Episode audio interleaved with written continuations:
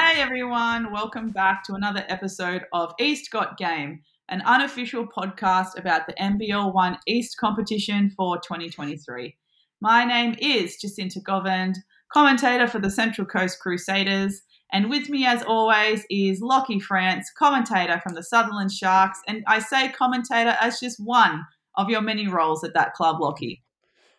Oh, yes, the uh, commentator, help to set up, help to tear down, help to do whatever they need me to do on game day, really. But comment- commentator's a good enough job title. Yes, I would say so too. It is uh, certainly a privilege to still be commentating this league uh, and at any level. So uh, I think on the plus side, it definitely creates a pathway and uh, more opportunities for us to try and improve our commentary skills as well. Certainly does. I mean, yeah, I was even I was even up at Comets this week. Uh, anyone who uh, caught the Manly Comets game on Friday night, it was lovely to have your company. So you're you're already going to be able to take over a couple of the clubs down there in Sydney clubs down there, Lachy. Soon enough, we'll be hearing your voice everywhere. No, no, no, no. We got plenty of good commentators around the league. Oh, excellent. So we have just finished round six of NBL One East for 2023. Another exciting round, a lot of different and varied and unexpected results from this week. Um, what did you take? What was your main takeaways, Lachy, before we get into the results? Uh, well, I think the uh, big results, especially on the men's side, came with North beating COE, but then losing to Hills. It's a really real turn up for the books. You know, you get, you get that win over someone like COE, and you think it sets you on your way, but you're immediately pegged back. Bit of a missed opportunity there with the uh, double header. You just thought it could have gone two and zero. Um, and I think uh, inner inner West women big win there. That was a big win over uh, Sutherland say that mutedly, but uh, it did happen. Jenny, I believe that was their first ever home win in the league. Yeah, I think you're right actually, because the Inner West Bulls last year notching up their first win of their, you know, NBL One East career or club history against the Central Coast Crusaders away. So that would be their first home win. I think you're correct. Wow. So yeah, actually a lot going on. Um, yeah, real bit of a shake up of the uh, a ladder this week. So uh, yeah, plenty to run through. Yes. So speaking of, I'm going to quickly recap uh, the women's results from round six. So we started on Friday night again, where Bankstown Bruins hosted the Inner West Bulls and got another home win, uh, 72 to 60. And we went across town to Alexandria, where the Sydney Comets played the Sydney Comets coming into this round in the Women's League as well were placed first on the ladder and they played the then positioned third place Manly Warringah Sea Eagles. And Manly really turned up this game, um, thumping the Comets 95 to 73. Now, fair enough, the Comets were out Vanessa Panousis, but they did have some great performances from Jada Crawshaw and Shyla Hill. And Manly talk about stuff in the stat sheet and giving it around. They had three players on 20 points apiece and two players on 17. And it was Kim Hodge with a double double on 20 and 10 for Manly. So that cemented their position now as first place in the women's competition. Uh, then the next day, we head head down to Canberra where the Centre of Excellence beat the Albury Wodonga Bandits 81 to 56. Back at home, Manly uh, with only a two point win over the Penrith Panthers, 59 to 57, which I'll touch on a little bit more later in the episode. Then into Crow's Nest, we saw the North Bears uh, with 96 39 win over the Hills Hornets. Here on the Sunny Coast, we had Central Coast Crusaders hosting the Maitland Mustangs, and the Mustangs, whew, they were in fine form in this game uh, which was 49 to 63 in favor of the Mustangs. And I have to give a special shout out to Shaq Riley for her excellent defense on Sezi Matthews that game. I think that made a massive difference for the Mustangs to claim that win. Then the Hornsby were back home. Uh, they had Canberra Nationals on the Saturday as well, and they lost 38 to 84. Much needed win for the Canberra Nationals after a three game losing streak. The Inner West Bulls were then back at home the next day, so uh, I'm sure there was a lot of ice buckets and icing going on in between uh, the Friday night and the Saturday game. And it must have worked because they came away with a huge 21 point win over the Sutherland Sharks, winning 92 to 71, which saw Leilani Mitchell with a 40 piece that game. And then Penrith had to back up as well. They played at home. This time they hosted the Canberra Nationals, who were doing a bit of an unconventional double away trip, Hornsby and Penrith. Not two clubs you would normally do on an away trip. Um, but Elisa was on their way home, I guess. So uh, Penrith, though, losing that one 46 to 61. Newcastle Falcons were at home. They had the Hills Hornets, and Newcastle Falcons won that with ease, uh, 40, sorry, 74 to 51. The last time these two teams met, Newcastle also won, but they also only won by 10. And then uh, we're still waiting to finish the round with our Anzac Day game tomorrow. Sutherland is going to be hosting Illawarra. Uh, the Sutherland Sharks women just coming off that inner West Bulls loss and Illawarra on a five game losing streak. So it's going to be a very tight contest. Both teams are desperate for a win. And that will round off uh, round six for the women. I'm just going to quickly go through the ladder now that there's been a couple of shake-ups um, based on the results from round six. Like I said, Manly Warringah Sea Eagles are now first place with a seven and one record and a five game winning streak. Center of Excellence are second with six and one. Comets are, are next placed with also with six and one. And in terms of for and against points, uh, Center of Excellence have 421 points against, and Comets have 436 against. So based on it's a 0.30 percentage that is separating them for that second and third spot, which is, I mean, could you be any closer than that? Newcastle Falcons have seen themselves at a healthy fourth place with five and one. Uh, North Bears with five and two in fifth place, and rounding off the top six is Albury Wodonga Bandits with four and three. Uh, their percentage is just under 120%. So uh, yeah, that that is the women's uh, ladder thus far. We can see Maitland Mustangs are flirting with that sixth spot now that they're on their three-game winning streak.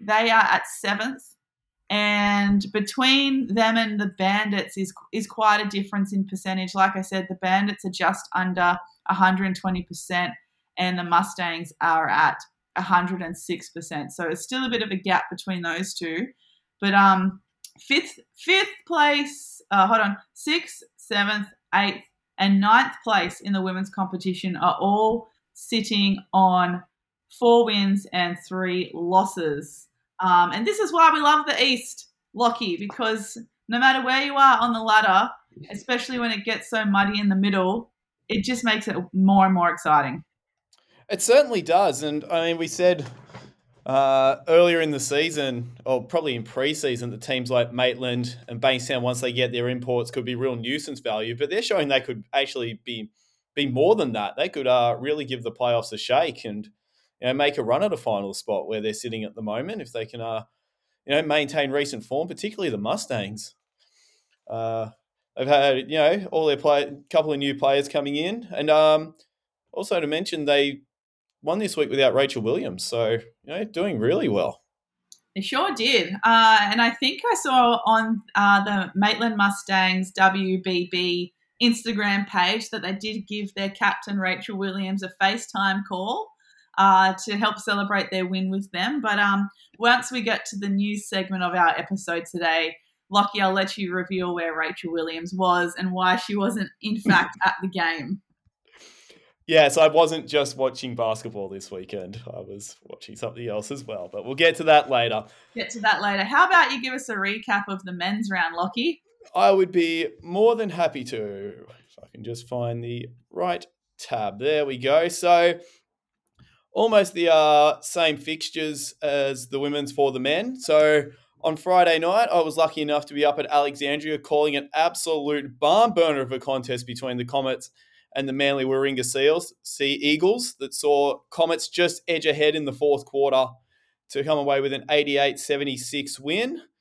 Meanwhile, up at Crow's Nest, Norths were defeating Centre of Excellence 83 77. But that match was actually a 17 point advantage for Norths with two minutes to play before Centre of Excellence came home with a wet sail to make it look a bit closer.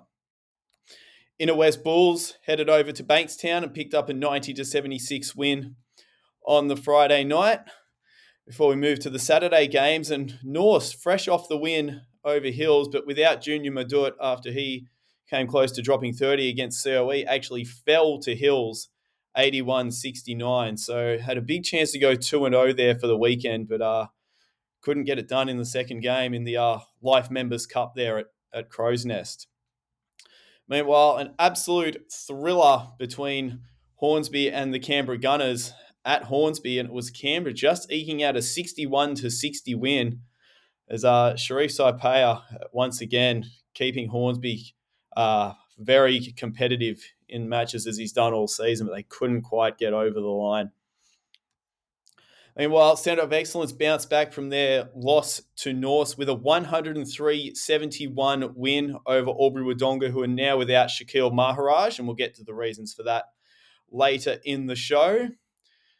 And Manly, oh, they gave it all they had against Comets, and uh, they had another game this time at home against Penrith, and it was Penrith coming away with the 90 to 71 win. And I know Squin, you were fairly excited about that result for the Panthers. And, yeah. Uh, so I believe that was Penrith's first win of the campaign, isn't it? Yeah, that's correct. It's their first win of the campaign. Um, yeah, really, really good for them. I think it was uh, thanks to the likes of Caleb Fatui for Moa. He had 21 and 9, and uh, Nay Sakya had 18, 4 and 3. So great win for a very young Penrith team. Well done to them. Certainly was. Meanwhile, Maitland got up over the Central Coast Crusaders 102 to 78 as Matt Gray dominated, uh, easily earning a spot in the All Star 5 this week. Meanwhile, Inner West piled on the misery for Sutherland after the uh, women's team lost. They racked up a 100 to 85 win over the Sharks. So, for all the uh, close contests these teams have had in the last couple of years, Inner West have now done the double over the Inner West Sutherland men this season already, and it's only what round six. They've already faced each other twice. Hills travelled up to Newcastle on Sunday and eked out a 70 to 69 win after trailing 21 to 9 after a quarter. As uh, Sean Montague, uh, as Ro- Robbie Clayton said last week, once he uh, finds his feet, Sean Montague, watch out, and it proved true this weekend. And on the final Sunday game, it was the Canberra Gunners uh, bringing the Panthers back down to earth with a big 92 54 win. And of course, it'll be the F6 Derby. It now has an official name, the Freeway Cup, getting underway tomorrow for Anzac Day as Sutherland take on Illawarra in a very, very crucial game for Sutherland. Interesting, it's called the Freeway Cup, considering, you know, when you've got the likes of Crusaders to Maitland, like Central Coast to Maitland, to Newcastle, um, that can also that's also considered like a bit of a down the freeway freeway rivalry as well. So maybe we should call that. So what's the what's the main road getting from Sutherland to Illawarra? Did you say F six or M six or something? It's well, I've always called it the F six. It might be the M six now, but that's like how the F three is now the M one. You know, everyone still calls it the F three. yes, yes, you are correct. yeah, so uh, yeah, I, it's always been the F six Derby, but now it's the Freeway Cup. I guess similarly to the Kings and Hawks have the Freeway Series in the NBL. Oh, of course, that would make a lot more sense actually, yes. the Freeway Cup. But then again, in the NBL, we can't have like we don't have a Newcastle team yet. Yeah, we yeah, can we can we have a Newcastle NBL and WNBL team, please? well, look, truth be told, I mean, let, I mean, we're going off tangent here, but who cares? It's just the two of us today, so we can. But uh, I know that the Newcastle, as an association, have been trying to get an NBL and WNBL team back in the hunter for a good part of a decade. Because even when I was playing state league in 2010, they were already trying to uh, build their women's program to make sure they had a pathway and at least some kind of bench players at Newcastle in preparation for those teams. And as you and I know, and I'm sure a lot of our listeners know, the biggest barrier for the association with going ahead was the venue. Um, and then they were they found uh, a site for a new venue, but then that site ended up being unavailable for a lot of legal reasons that we won't go into. But uh, I think the the biggest struggle has been able to find a new site where Newcastle as an association have been able to build a new stadium. But I think as of like three, four weeks ago, they have a new site and it's been officially announced that they will be building. So watch this space. I'm pretty pretty confident that Newcastle, hopefully in the next five years, will have an NBL and WNBL club. Would be great to see because uh, if you think about like a Newcastle WNBL team over the years, that having local players fill out the bench. Like imagine, you know, if you could have Cass McLean, Lara McSpadden, Hannah Young, Izzy Palmer, Kyra Evans, and hell, you could have had Katie-Rae Ebzery running running the point for them. So, and even Susie B back in the day. So there's plenty. There's definitely been a lot of uh, WNBL talent that could have filled out a Newcastle roster over the last few years. Yeah, and there's no doubt that Newcastle, as an association and a region, is a big basketball place, considering that they're competing with the Newcastle Jets in the A League, and of course the Newcastle Knights in the NRL. Um, they've probably got the, to, to my knowledge, um, they were uh, first or second in you know the the highest number of memberships of a club in New South Wales. Mm. So they've certainly got the the numbers to back them. Uh, they just needed the venue, and because the, the current venue at Broadmeadow used to be an airplane hangar, and I can tell you exactly where the dead spots still are on that court one. And I, I think we actually briefly touched, joked around with uh, Nicole Munger in one of our previous episodes about that. So Right, Newcastle for a club of their size and their um the way that they dominate dominate the especially the juniors in New South Wales, surely they need a new stadium by now. I think you're 100% right. But back to the subject at hand, we'll take a look at the uh, men's ladder. And it, we now have uh, two teams atop the table at 7 and 1 with uh, Centre of Excellence and Inner West Bulls both 7 and 1. Comets just behind at six and one, and Illawarra five and one. Before we get to teams with multiple losses, North slotting in at six and two in fifth, so just like their women's team, two losses, and then Canberra rounding out the top six at five and three. Maitland and Sutherland both four and three, but if Sutherland can snag a win on home court against a highly rated Illawarra side, they would join Canberra at five and three. But I think what we're seeing in um, in both competitions is we've got a few teams down the bottom, and they haven't all played each other yet. Some of the lower teams. Uh, so you look at those teams that got like three wins down to two wins and one win. You know they might be able to pick up some wins against some of the lower rated teams and at least give them to it's a little bump up the ladder. Yeah, at least make it a little bit more interesting and, and exciting for them as well when they get to start to play each other.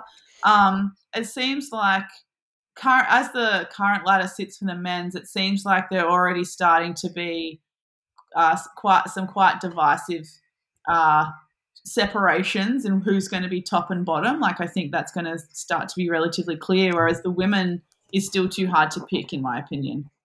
Definitely, yeah. In the men's, there's an established top four, an established bottom four, and then the middle eight are pretty much fighting for the final final spots. Yeah, very interesting. Mm-hmm. Um, and so the we didn't uh, really establish what games we wanted to cover this episode after last episode. In my mind, after last week, I felt so organized in terms of like running the you know doing podcast things and life in general. And then pretty much as soon as i logged off after recording last monday i think everything just fell out of my brain.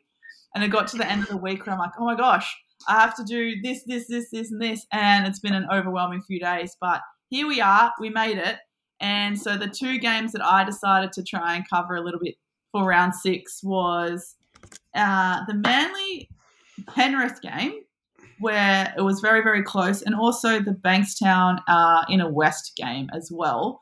So I'll just start off with the Manly and Penrith game. So this was played on the Saturday after Manly just thumped the Comets, and Manly was uh, playing back at home.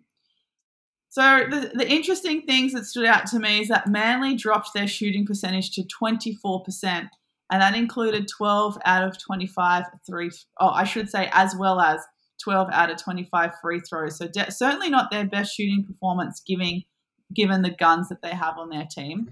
Uh, Penrith was still without Talia Tupaya, given I think we've featured in a previous episode she has a calf injury. Uh, and Manly was still without Zoe Miller. Um, but I think you'll have some more insight into that a bit later, Lachy. So, what was really interesting about this game is that all, it all kind of happened in the fourth quarter. So, going into the, uh, into three quarter time, Penrith were actually up by three, despite losing by two. Um, Penrith came out in a zone. Uh, they were probably in a zone for a good chunk of the game, and they were especially stuck in the zone for all of the fourth quarter. And Manly definitely struggled against that. Um, so obviously, you go to the well into the well runs drive. Zone is working for you, then you stick to it, and that was certainly to Penrith's strengths. They did a really, really good job of staying in that zone and being able to limit um, Manly to one shot per possession for most of the time too. But uh, when we head into the fourth quarter, no one scored until the six minute 47 mark. So it was still lots of up and back, lots of missed shots, lots of turnovers as well when it came to the crunch. And then uh, Penrith ended up picking up a lot of fouls. So that kind of gave Manly the advantage to go to the free throw line very early in the game. I think it was even before uh, the last five minutes had, had ticked over for the fourth quarter. Penrith had already met their team fouls. Um, but interestingly, Kim Hodge was absent for a good chunk of the back end of that game. So I'm not too sure if she ended up being injured or if Coach um, Kirwan was just happy with that um, five that he had on. So in the dying seconds, it was all tied up.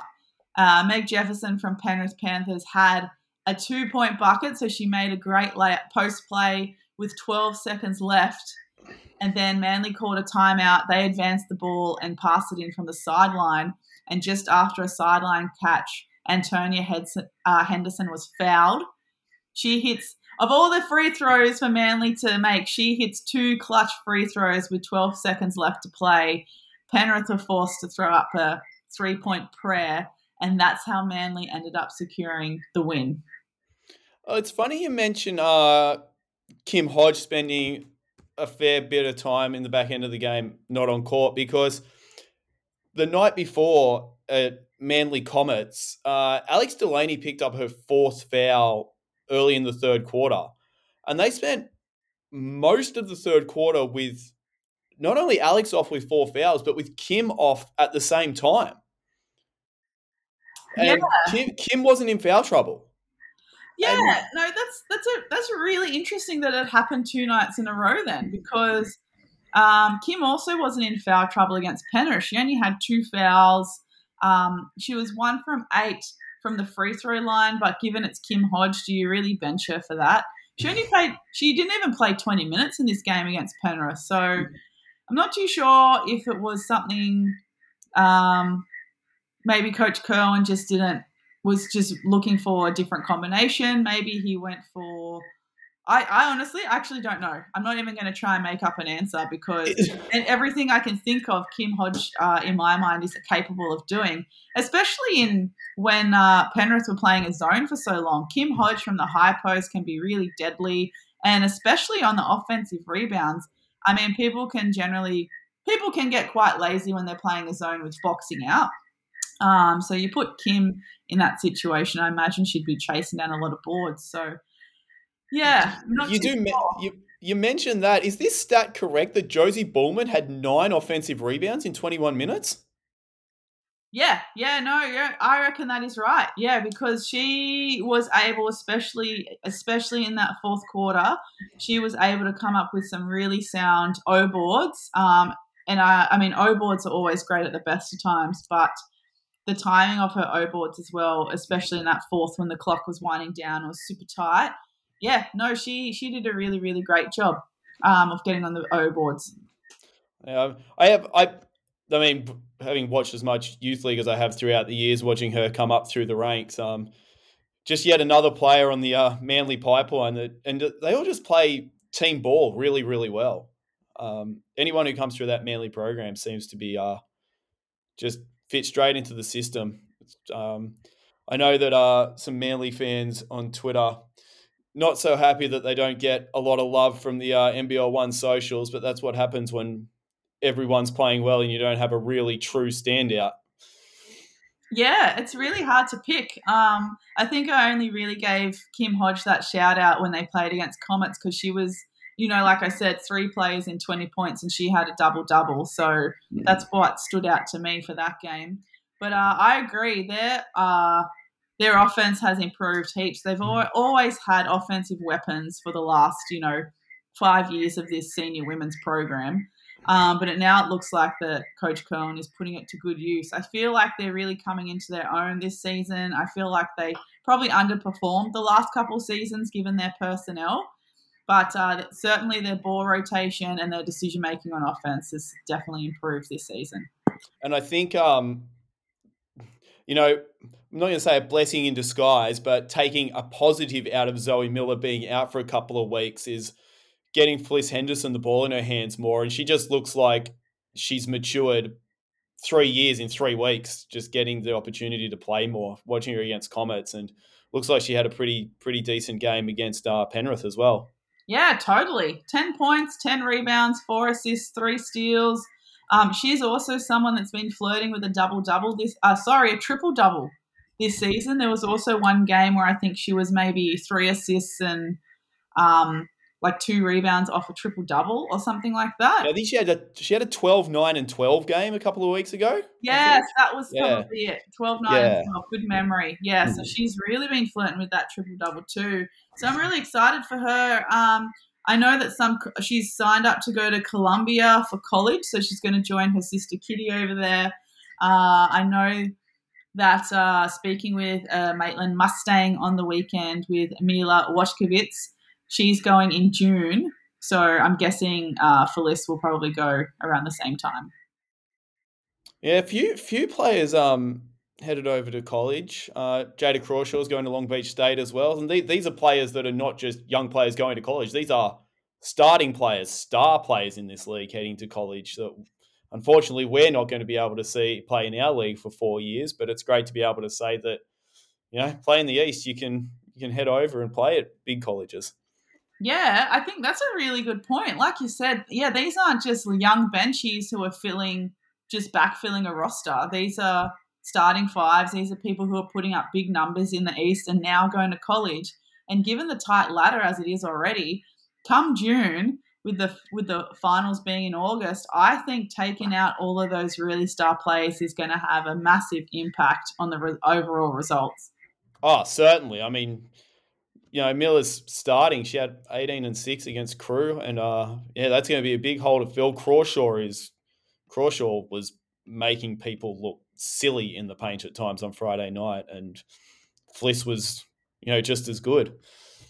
Yeah, Crawshaw with four blocks as well uh, against Manly. That is insane. And they're not like just a tap. They're like a volleyball spike. Like she's throwing it back down into the opposition. There, there was one where I got as up for it on the call as I have for a Markel Beasley dunk. It was yeah. that good. Equivalent of that, you know, it's pretty good, right? Yeah. Uh, so the other game that I tried to cover this week was uh, Bankstown Bruins when they hosted the Inner West Bulls on that Friday night uh, like we said, the Bankstown Bruins winning 72 to 60. Uh, but the the Bulls made a really late run for it. They ended up outscoring the Bruins 17 to 7 in the fourth quarter, uh, and they were down by as much as 22, 23 points. So to get it back to 12 is not a bad result. But this game, to be fair, uh, yeah, it was. Um, I, th- I don't know how else to more diplomatically describe it. Lachy, but off air, I mentioned it was a bit of an immature game in a sense that it was just lots of up and back, everyone playing man, everyone playing what looked like motion. Um, and to be fair, I could only watch like chunks of the game. I couldn't watch the full game because of time constraints. But from what I saw, it was just really like it was a basketball game. And there wasn't a lot of variation in offensive sets, there wasn't a lot of variation in tempo. Um, there wasn't even a lot of variation in defensive stuff either. I think if Bankstown do a really good job of getting uh, Brittany and uh, Violet Morrow sorry, Brittany Wright and, and Violet Morrow in better scoring positions. Like, yeah, Bankstown are going to be really, really hard to beat. And Rachel Dunlop has, has stepped up quite a lot in the last few games too. So um, she's a bit of a dark horse. But yeah, it was just really an arm wrestle, a back and forth. It wasn't memorable. I'm sorry. It'll be memorable enough for Bankstown getting a uh, getting the win up. So. Absolutely, yes. I will give credit to them. It will. It was uh, certainly a great win for them. Um, do remember there's a there's a couple of players who have suited up for Bankstown on the you know West roster. So yeah, yeah, that's true. That is mm. true. Um, and uh, yeah, interestingly, Bianca Small didn't play uh, uh, that game against Inner West. I'm not too sure if she was absent or if she was injured, but might have to try and find out.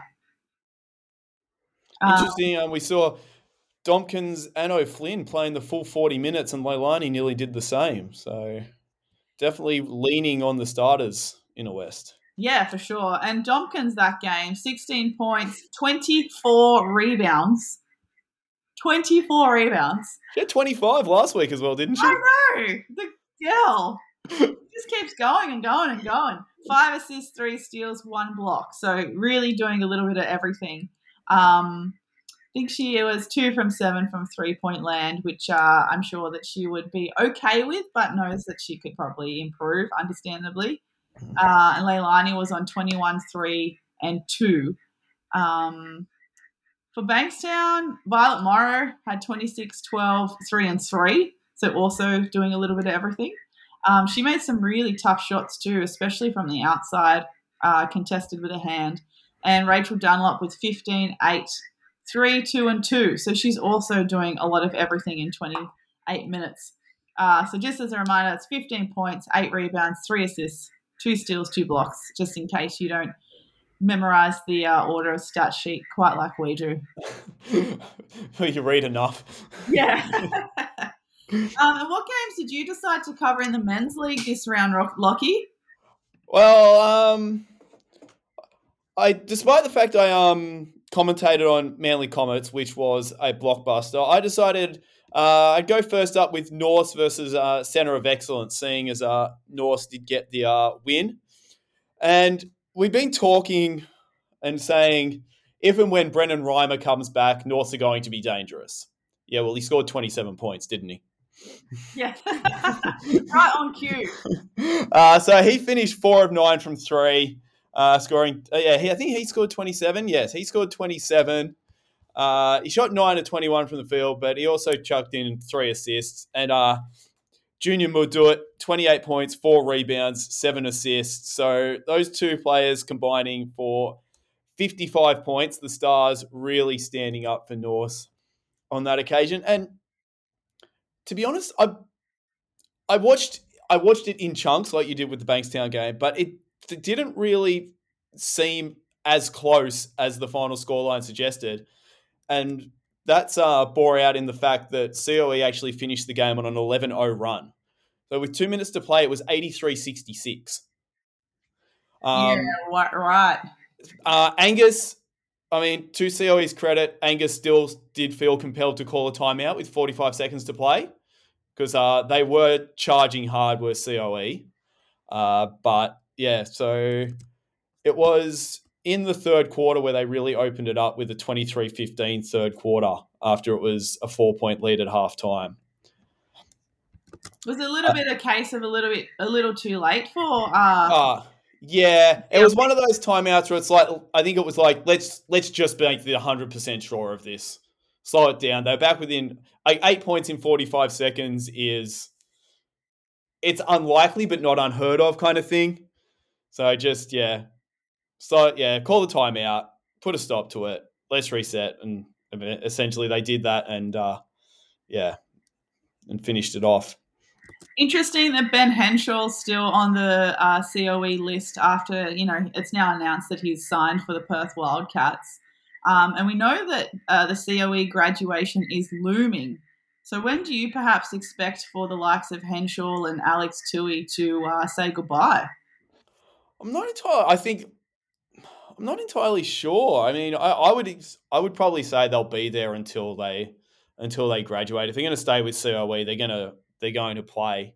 Um, it's it's it's like Toohey. There's no point in him going to Gonzaga now, kind of thing. It's like uh, so if he, he goes, it won't be until you know until start of school kind of thing, or whenever graduation is, he'll probably play until then. Uh, but as we've heard from other people, uh, doesn't matter. I think Reese, Reese said it uh, when he was on that even when they graduate, there's going to be plenty of good talent coming through, coming through to replace them.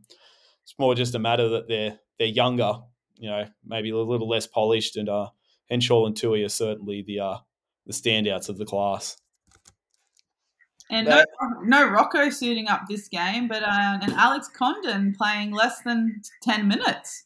Yeah, well, that might be bore out on the fact that they did have the uh, they have the uh, double header this week. COE. I can't remember who they played in the other. They? Yeah, they played Albury in their other game, so they did have two games this week, and uh, you don't want to you know, smash the kids too hard. But um, even so, Alex Condon only played 16 minutes in their second game as well. So and still and no Rocco in the second game either. So yeah, bit, minutes really down for uh, Condon there. Yeah, so perhaps some load management going on, especially when you know Rocco Zikarsky's playing some games and not other games, and he's just come back from eight internationals too. So maybe he just needs a bit of a rest because he dominated at nationals. He certainly did. Uh, I mean, that's the thing that you get at COE is you're going to have your, um, you know, performances, you know, analyzed down to the second played. It's like a pitch count in baseball. You know, you reach the magic number and they say that'll do you. Have a few days. You know, have a rest. Bring you back. But uh, interestingly, considering we talk about COE and the fundamentals and how well drilled they are, North actually won the turnover battle 19 to 12 and picked up 15 O boards to nine and shot 21 more field goal attempts than COE. So that certainly gave North a significant advantage. And it wasn't always the most polished performance from a team that does get that kind of thing drilled into them for COE. Like just letting like those long transition outlet passes straight to the man kind of thing. I'm, I'm sure that would rankle uh, all the coaches at COE who'd be, you know, drumming into the players. You know, you've got to get back on D, D trans, that kind of thing. Uh, isn't the, the sign up at the AIS training hall that says Australian players are good defenders? Yeah. And so, like the opals, you know, one of the seven pillars of being an Australian opal is that uh, you have to be like take pride in your defense. Like defense is key. Yeah.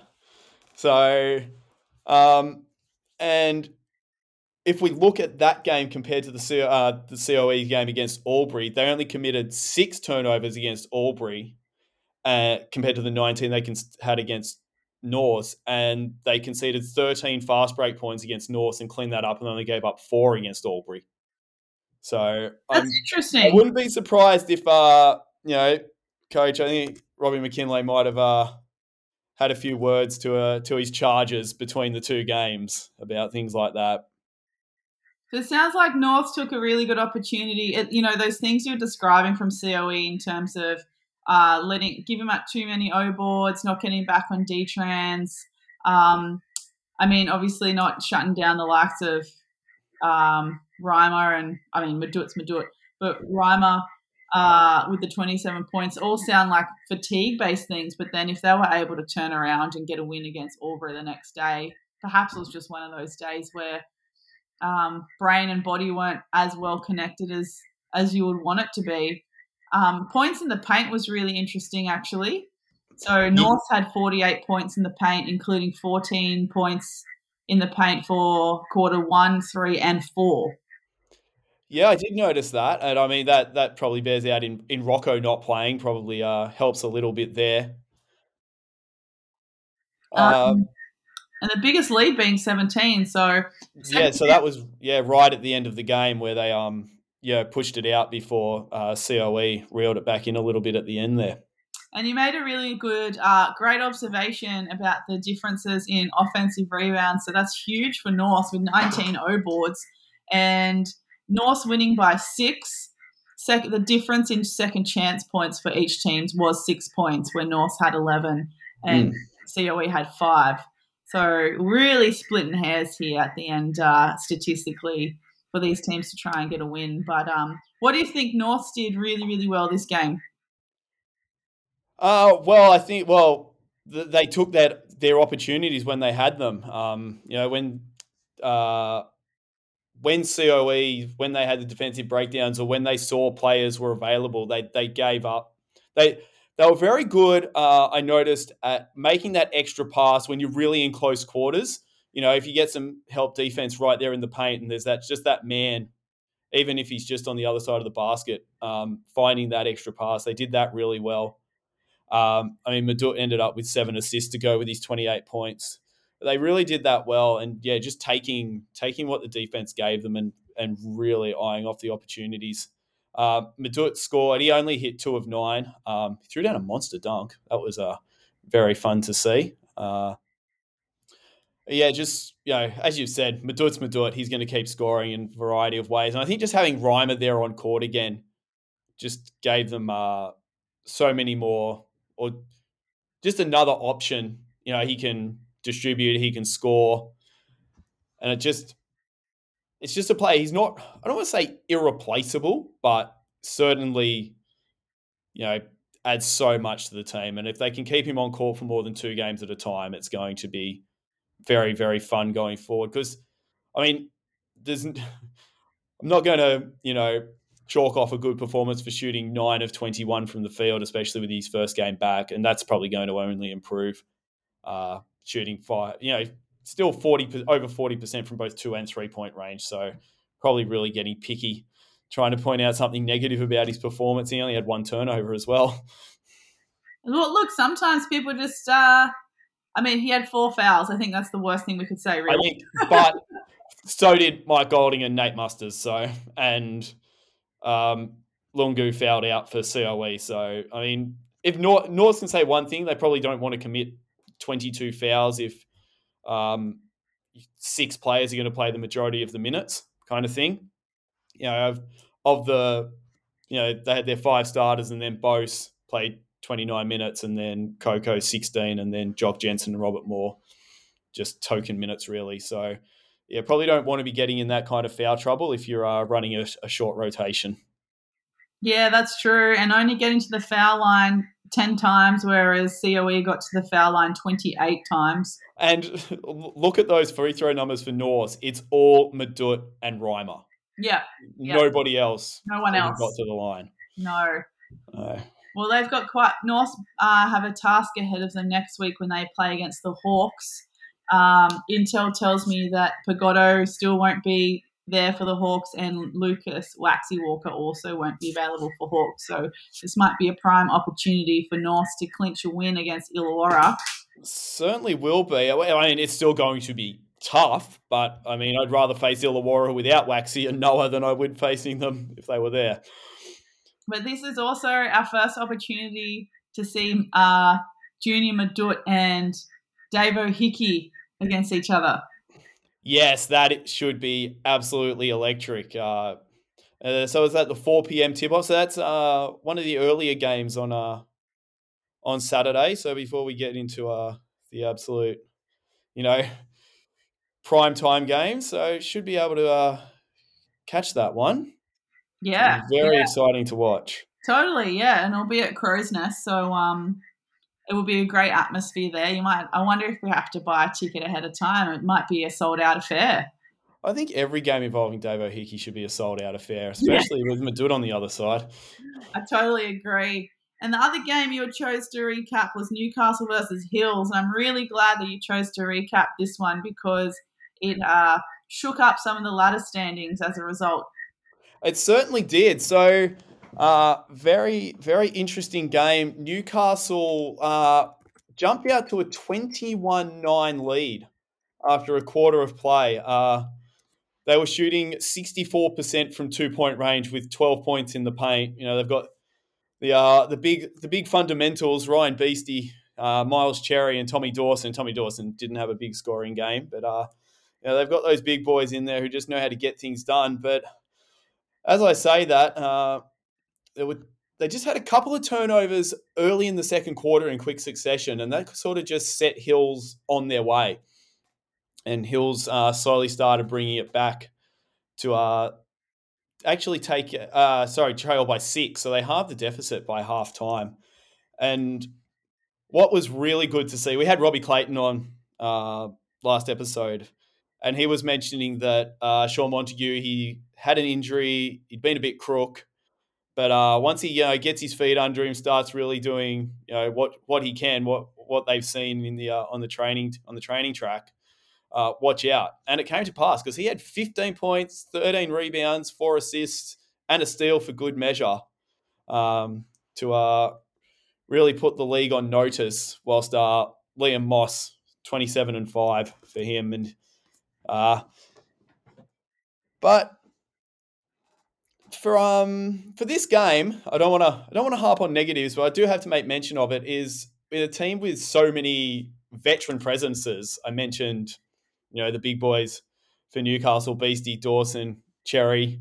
Uh, they've got some other guys who have been there around for the while for a while, and then uh, guys like Ben Kearns for Penrith. Actually, uh, teams combined for 37 turnovers, which I think if you have such veterans on the team, you'd probably want um, probably want numbers slightly lower than that. 37 combined. So 20, oh. 20 for Hill, 20 for Hills and 17 for um, Newcastle. Um, it's still not hugely bad numbers, but I still think um, both teams would probably want um, their numbers to be slightly lower than that, especially for Hills, where it was four different players had three turnovers and Montague had six. So it was yeah, it was kind of a theme for a lot of players throughout the night for Hills. But they did manage to get the win. And I know it finished 70 to 69, but Hills actually led 68 60 with a minute to play. Uh, Jaden Goodwin buried a three. Uh, then Gaines, who finished with 21 points, he buried a three. Uh, they couldn't quite get the tying score, and uh, Moss sealed it at the line with four seconds to play, knocking down two free throws to cap his game. He actually finished four of four at the line, and Hills. Well, we're going to mention free throws again. Hills 20 of 27 from the free throw line. Newcastle 11 of 21. Ah, oh, see, we only mention it though because it's important, and it's so many games come down to that. Missing ten free throws that hurts so much when you lose a game, especially by one point. Certainly, three certainly. three points. Yeah, well, I, and I, it was a one point game, but um, Matua Malock had a three quarter court, or maybe not quite three quarter court, but a very long three pointer as this time expired to get it back from 70 66 to 70 69. But still, incredibly close game. And yeah, shooting 52% at the charity stripe uh, will not go down particularly well. So, uh, finished Ryan Beastie, double double, 10 and 14. Uh, Gaines, as I said, had 21 points. He also had uh, six rebounds.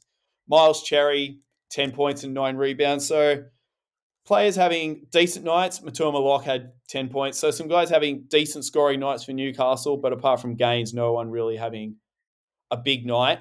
Uh, whilst for Hills, I mentioned Moss and Montague and uh, Josh Cowley, 10 points in 21 minutes off the bench. Uh, so, as you said, shaking up the ladder, these teams now both on both playing 500 ball. Hills four and four, and Newcastle played two fewer games, and they're sitting at three and three. So definitely a big game because that would have had put basically two two wins between the teams, or close enough to with the uh, games in hand. But yeah, instead they're all they're all tied up there right in mid table, just uh, just behind the uh, final spots. And Hill's getting that win without Paul Brotherson as well. Yeah, so huge getting yeah no no Paul and we we know he's a big big presence for them. I think he uh played over in Europe, uh, long long distinguished career playing for Hills as well, and he did play in their other game this week against Norths, which they they also won. So Hills enjoying quite a good weekend to uh, beat Newcastle on the road and Norths, who had just knocked off COE. Yeah, yeah. This is why the East is exciting because it's so mm. unpredictable every game. Uh, but Brotherson, uh, yeah, great, great job for Hills to get that win over Newcastle without Brotherson, and then obviously the second one, as you mentioned. But Brotherson, you know, he's uh, apart from being one of their big players, he's also um, averaging a double double. So you know his stats certainly would have been missed uh, essentially. But I, Oh, so- I thought it was really interesting that um, Hills only took 17 three pointers. That seems, to uh, Newcastle's 30. and they just looking at the stats from the game against North, they took 25 in the game against North. Did Hills. So, yeah, definitely down down on uh, three point attempts. Hmm. on that occasion. But uh, I mean, they they weren't really hitting, so you know, four of seventeen. So maybe put the cue in the rack and let Liam Moss go to work and Sean Montague from a bit closer to the basket. Yeah, uh, and shout out to Sean Montague too, because when we called the game at Crusaders versus Hills, we were making comments about his shoes, and he very kindly sent me a message on Instagram showing me what shoes he actually wears. And you know what? That's the you can stay as long as you want, Sean Montague. Come back again next season because we like having the nice people around our NBL One East League, and that was very nice of you. So thank you for reaching out. Um, but uh, news and gossip, Lachy. I think we've got a little bit more to talk about this week compared to other weeks. We certainly do, and the big news in terms of the league in general is uh, coming out of the uh, banks of the Murray because Shaquille Maharaj has been uh, released to head over to China to play in their 3x3 league. So that's a big out for Albury Wodonga going forward. Yeah, especially considering the men's side in particular, you know, aren't uh, as competitive. Probably not aren't having their ideal season so far. Um, so to lose one of their best players as well, uh, yeah, that's that's certainly a big blow. And uh. What about uh, what about Jack Edwards? What have you what have you got for us about young Jack Edwards? Young Jack Edwards, my guy. So, yes, if you are wondering where Rachel Williams was for the Maitland game this weekend, she was up watching Jack play for Australia in the Trans Tasman uh, Touch Football Test Series, which was up in Queensland. And uh, Australia, so he's playing for Australia, and Australia they got up on day one, three three Test series against uh, New Zealand. They got up uh, on day one, and then in day two, both sides butchered tries in the last couple of minutes, and uh, it went to overtime and or extra time, I think they call it in touch footy. And after five minutes of extra time, it goes from six on six down to three on three. So you've got a full size touch footy field, and it's three players for each team. And who scored the series winning try in extra time but Maitland Mustangs Jack Edwards? How good in his debut series for Australia. I mean, are we going to lose him uh, to touch footy now?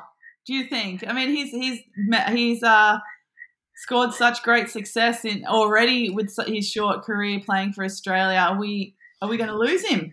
I, I think touch footy is a sport that you can juggle with other sports.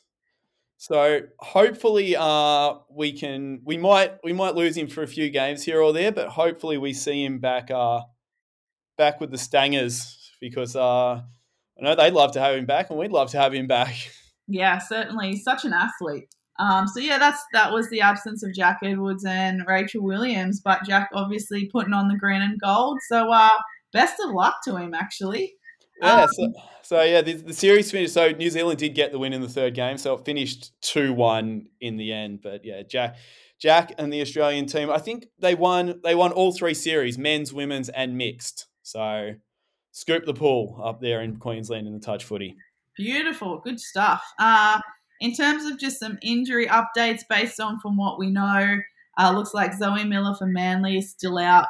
Uh, Talia Tupaya um, for Penrith, unfortunately, still out. Still no Loz Nicholson to return to NBL One East just yet, and Junior Madut didn't play the second game of the round. Uh, sus- query suspected injury, but will hopefully be back next round against the Hawks. Uh, and it was also a week of uh, regional academy games. So the Crusaders were missing uh, at least two players from the men's side. And there was also a weekend of what looked like weddings, baby showers, uh, hens parties, etc. So there were quite a few absences from this round. No Maddie Penn, I think Danica Rowe for Crusaders was at uh, Aussie Rules. Vanessa Panousis wasn't there. Um, who else? Brotherson wasn't there for a game. There were quite a few absences this round. It certainly were, and um, it was funny. People were saying after the uh, Manly Comets game, is Vanessa Panousis worth twenty two points? Is Vanessa Panousis in a game where Zoe Miller plays still worth twenty two points? It was really you know, people tr- people trying to figure out well, what, how much can we glean from this Manly Comets game where Manly got a 20, 20 odd point win. Um, with both those players out, and um, it was probably closer than the final scoreline suggested that Manly Comets game. But we might hopefully see Zoe Miller back this week, if not next. Uh, seems to be the word around the camp, but we shall see. Because I've been told that Manly versus Sutherland is my favourite game of the season. Uh, news to me. I am an equal opportunity commentator, podcaster, whatever. Opportunist. Sutherland versus everyone is my favorite game. Um, and uh, I mean, um, no surprises there, to be fair, Lachy. Um, and speaking of how much you love Sutherland, you've really had your work cut out for you because you were covering Comets games. You were also covering the Sutherland games. Uh, you had the, some extra work ahead of you as well because you've got you had the Sharks play Indonesia so you got to commentate that. And then you've also got the Anzac round tomorrow between Sharks and Illawarra. So, mate, you need to ask for a pay raise. I think I do. And I just want to make mention of the um, two Indonesia games because uh, they were both very close. Illawarra needed a 45 point game from Davo Hickey to get past Indonesia 89 81. And then Sutherland Indonesia came down to literally the final I think they put 0.7 of a second back on the clock uh, for the final play, and um, before uh, some Sutherland free throws to ice it. So that finished 93 89 with uh, Callum Norris finishing with 23 points and had 20 of those in the first half to uh, copy what his sister did in an NBL One East game against uh, Inner West a few weeks ago. But you talk about um, we want the nice people coming back. Whew, Come back anytime, Indonesia.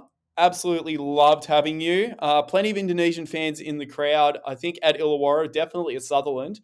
Uh, players stopping for photos after the game. Uh, Indonesia's big man Lester Prosper was kind enough to uh, even sign my commentary notes for my uh, international debut as a commentator. So, absolutely wonderful having uh, Indonesia uh, come to come to our shores and come to NBL One East after uh, we missed out last year. They only visited Victoria and Queensland. Beautiful, yeah, it was great to have them uh, and shake up the round a little bit. But you say your international debut. You've you've commentated for FIBA before, haven't you? I have not yet commentated for oh, FIBA. Oh, I see. That, that's your domain. Oh, I mean, only on the late call up when they get really desperate. But there you go. Well done for making your international debut. That's excellent, Lachy. Thanks. And I, I just want to make mention we um just a bit of a there's a bit of dissent in the ranks around our rename it campaign. Oh, okay. Um, just uh, give me give us a quick recap of what the rename campaign is, just for those that don't know. So it's uh it's not carrying as much steam as it used to, but in the Waratah League days, um, Kate Seabom won so I think four or five Defensive Player of the Year awards uh, in a row. And uh, Norths were uh, started a campaign. I think they brought signs to was it the 2020 finals week saying rename it, rename the Defensive Player of the Year after Kate Seabom. Well, Manly are throwing their own name into the hat with Antonia Henderson. Mm, okay, okay. Uh, yeah. I understand this. I certainly understand where they're coming from. I am not sure they want. I'm sure they want it renamed after Annie Henderson, but they're certainly throwing her name into the ring as a candidate for Defensive Player of the Year. No, that's understandable because Antonia was always consistently the best defender in the youth league competition for years. Mm. So uh, I'm happy for her to be her name to be thrown in the mix for Defensive Player in the Year. Hmm. However. Mm. To go as far as to say to rename it and have her in consideration of renaming it, I, I mean, I'm not sure they want it renamed. I think they just want the they want they want her to be credited. And to be fair, I mean, we got to shout out Shiloh Hill for dropping 30 uh, against Manly um, on Friday night in a losing effort. But without Annie, it probably could have been 50. yeah, wow, that's awesome. Yeah. Well done, Annie. And Yeah. um, uh, having said that, I'm going to start uh, rolling off my All Star Five for round six as well. I was responsible for the women's All Star Five this week. And honourable mention does go to Shyla Hill, who had 30 points, eight rebounds, and five assists in that said Manly game. Uh, shout out also to Jada Crawshaw for the same game, who had 24 points, seven rebounds, and four blocks. And also shout out to Shakira Riley, 26 points uh, and six rebounds, shooting at 56% against the Central Coast Crusaders, but extra points because she really shut down Sarah Matthews. Uh, very good at limiting Sarah's touches, making her quite uncomfortable. And the Mustangs as a whole uh, held Central Coast Crusaders to 49 points that game. So, really, really well deserved win from the Stangers. Uh, so, they were my three honorable mentions. Uh, this was really a really tough decision. It really came down to really fine details like shooting percentages to decide who made the top five. So at the top, we have Leilani Mitchell, of course, dropping 40 points and nine assists versus the Sutherland Sharks in a 21 point win for the Inner West Bulls. And also versus Bankstown, she had 21 points and four assists. So she came away averaging 30.5 points and 6.5 assists. So very much in that top five. We also had Nicole Munger again, 26 points and 20 rebounds and four assists versus Hills. And now I mean, when you're averaging a double double is one thing, but when your double double is 20 points and 20 rebounds, that's ridiculous. Uh, no wonder she's leading the NBL One East women in rebounds so far this season. And number three, we've got Violet Morrow again from Bankstown. She had 26 points, 12 rebounds, three assists, and three steals against the Inner West Bulls on the Friday night. And number four, Michaela Dompkins from Inner West Bulls, purely because she averaged on the weekend 20 rebounds. So, you know, everyone once in a while in their career will have a 20 rebound game or a 15 rebound game, but to av- go away from a doubleheader weekend with still averaging 20 rebounds is pretty outstanding. So she had 16 and 24 and five assists against Bankstown, and then 17 points and 14 rebounds against the Sharks. And then finally, we have Emily Simons from North, who did have similar stat lines to the likes of our honourable mentions in Jada Crawshaw, Shyla Hill, Shakira Riley. But the difference being Emily Simons dropping 23 points, uh, six rebounds, and five steals, and she shot 90%. So that's what got uh, Emily into my top five, and that included five three pointers. So you shooting 90%, I mean, you've got to be in the top five, right? Yeah, yeah I, I think that's probably fair enough. Yeah. Yeah. um, and how about your All Star five for the men's this week, Lachy? Well, yeah, it was interesting. I've, like uh, pre-Easter, a lot of players um, with the double headers, so putting up two good performances. Um, couple of honourable mentions. Um, Caleb Fetui Fa'amai um, had 21 and 9 against Manly and then 14 and 3 against Canberra. Guys like Tony Tolliver in his one good game, 27 points. Liam Moss, 27 of his own. Uh, Blake Morrow, 23 points, five rebounds, six assists, two steals, and a block against Bankstown. But um, apart from one player, uh, just let me just check. I think I missed one. I might want to. Might want to make a late change here, actually. Oh, we have a late change. Maybe, or he might be. I, I actually do have a. Yeah, I'm gonna. I think I might. I, I actually this week there are a couple of players that I have above honourable mention, and are just in the dead set unlucky category. Unlucky category. we have, and it's it's more just because there was so many front court players doing well that I sort of couldn't put them all in. I need to show a few more guards some love. So in the dead set unlucky category, I had Sean Montague from Hills with his two double doubles. He's 22 and 10 with five blocks against North and then 15 and 13 against Newcastle. And then only because his team lost both games, Matthew Eldridge from Manly Warringah just absolutely put the team on his back against Comets with 23 points and 12 rebounds. and then 15 and 15 with two assists, two steals, and three blocks uh, against Penrith. And I think if Man- if Manly get a win or two, um, I probably uh, put Eldridge in my uh, All Star five. But going to um, start. We'll start with uh, Blake Morrow from Inner West. So he had 23 points, five rebounds, six assists, two steals, and a block in a win over Bankstown. And then 22 points, four rebounds, and an assist in the 100 to 85 win over Sutherland.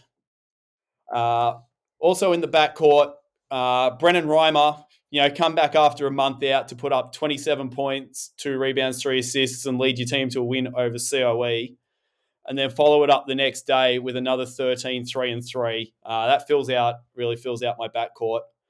And then I know the name you're waiting to hear, Squin. Matt Gray from Maitland.